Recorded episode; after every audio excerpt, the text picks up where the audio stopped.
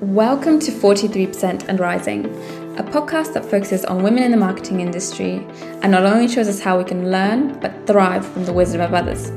We sit down with some of the industry's most inspiring and game changing women to find out more about their career journey and lessons that can benefit the industry as a whole. I'm your host, Tanya Nidzayo, and this podcast is brought to you by Earnest.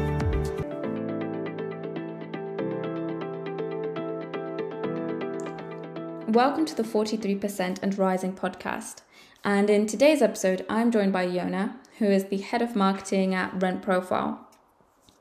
I spoke to Yona about her experience as a marketer in the fintech space, which is known for producing some real groundbreaking solutions to modern day challenges.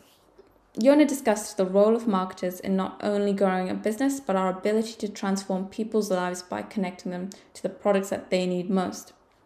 Her experience teaches us an important lesson about the value of working for a company that is aligned with your core beliefs. Anyway, on with the conversation. Welcome, Yona. Thanks again for inviting me to this podcast. My name is Yona. I am currently head of marketing at Rent Profile, which is an award winning UK PropTech startup. Happy to have you here with us today. So, tell us a bit more about what you were up to before Rent Profile and why marketing. Um, prior to Rent Profile, I was more involved in the fintech sector. I was working for uh, one of the leading fintech companies in the Balkans. Um, I really love marketing because um, it's it's a combination of um, data and creativity and empathy, which is what I love doing the most, and the reason why um, I decided to work in this field. Oh wow! With a lot of groundbreaking and disruptive products, fintech can be highly specialized. So, how did you find the speed of the industry? Yeah, it's a very high tempo sector, but and you get to to learn a lot um, and grow professionally as well as uh, from a personal point of view. So that's really interesting and perfectly leads me on to my next question, which is when did you decide that you wanted to go into marketing? Um, yeah, that's a very interesting question. So um, I was brought up in a family of entrepreneurs, uh, and that gave me an early insight into the importance of marketing. Um, as a kid, I I also really enjoyed both art and science. I would participate in math and art competitions and equally enjoy both. So, using a combination of creativity and analytical thinking from an early age, and being brought up in a family with um, two entrepreneur parents, um, I think really motivated my interest to pursue a career in marketing. Um, at university, I, I studied economics, which was very math focused, and I clearly missed being able to use my creativity and artistic side. So I started reading more about marketing in my free time, um, doing courses, I was also involved in student activism, which allowed me to think about ways um, how we could promote our campaigns. Uh, and, and at the same time, I would apply for marketing internships, unlike most of my peers who were really into uh, investment banking. So uh, yeah, I think what us marketers uh, ultimately want is to bring the product closer to uh, the consumer by impacting their behavior, perception, and of course, grow the business.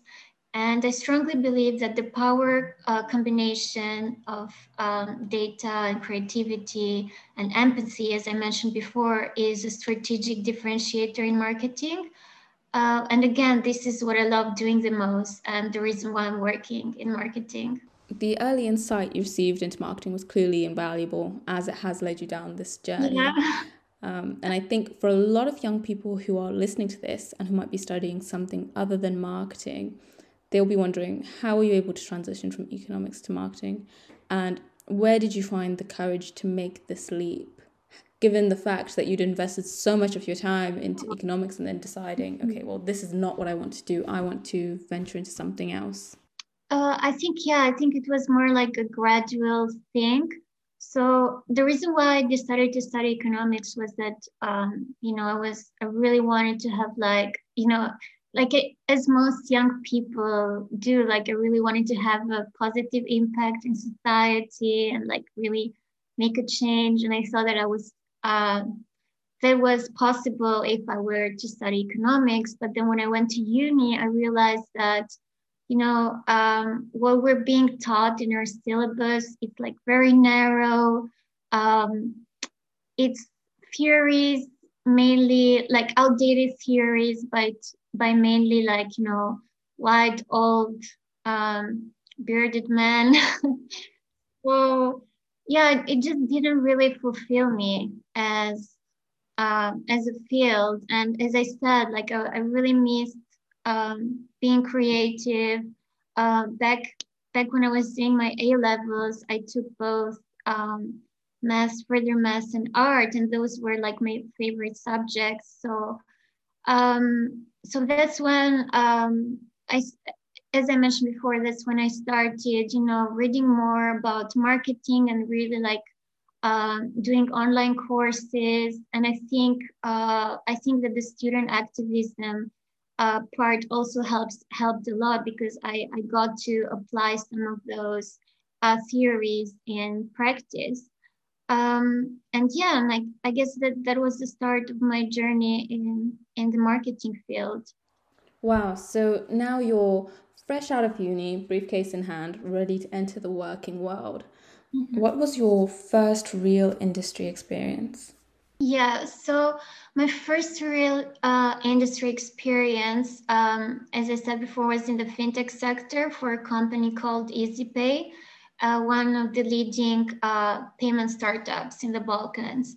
I first started working at EasyPay as a marketing specialist and uh, was quickly promoted to marketing director within a year.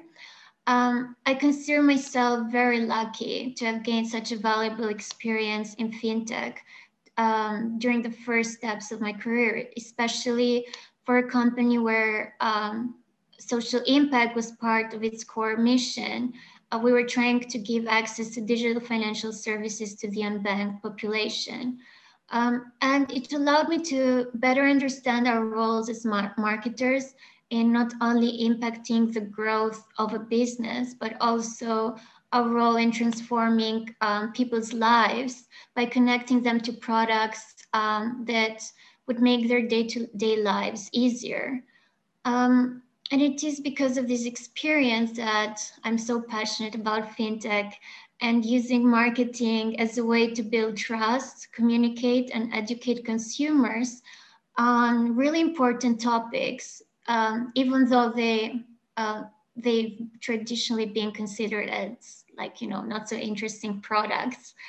Um, and in terms of campaigns, I mean, I can't really pick one, but I could mention one of my early favorite marketing strategies back at EasyPay.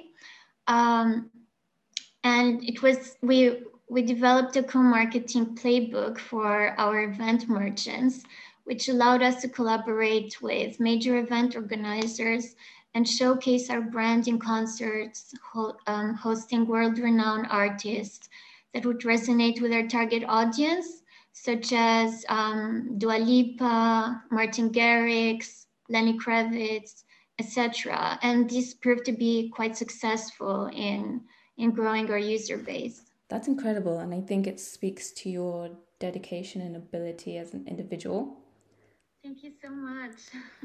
you also bring up a really interesting point yeah. about how as marketers we have the ability to not only grow businesses but transform people's lives um, so, how important is having a social impact to you and the different roles that you've been and what you do now?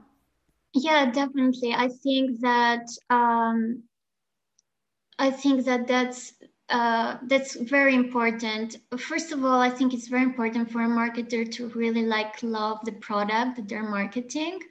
Um, so I I always try to work with teams that are building products that actually help people, even if it's like, you know, um, even if it's B2C or B2B, we're still, you know, targeting human beings. Yeah, I think that's quite important. When it comes to targeting human beings, um, trust is a really important factor, especially in the rental market where you have to manage the relationship between tenants, landlords, and agents. So, how do you build trust as a marketer in this sector, and what do you love about your job? As you said, at Rent Profile, we're on a mission to power trust for the rental market. Um, we develop products that simplify the setup and management of new tenancies between agents, tenants, and landlords. And um, I really love, uh, I, I love that trust element of our product. Um, and I love the fact that we're we're truly helping our our customers uh, with their you know everyday day-to-day activities, whether you're an agent or landlord or a tenant who's um, you know who's unsure of the whole rental process.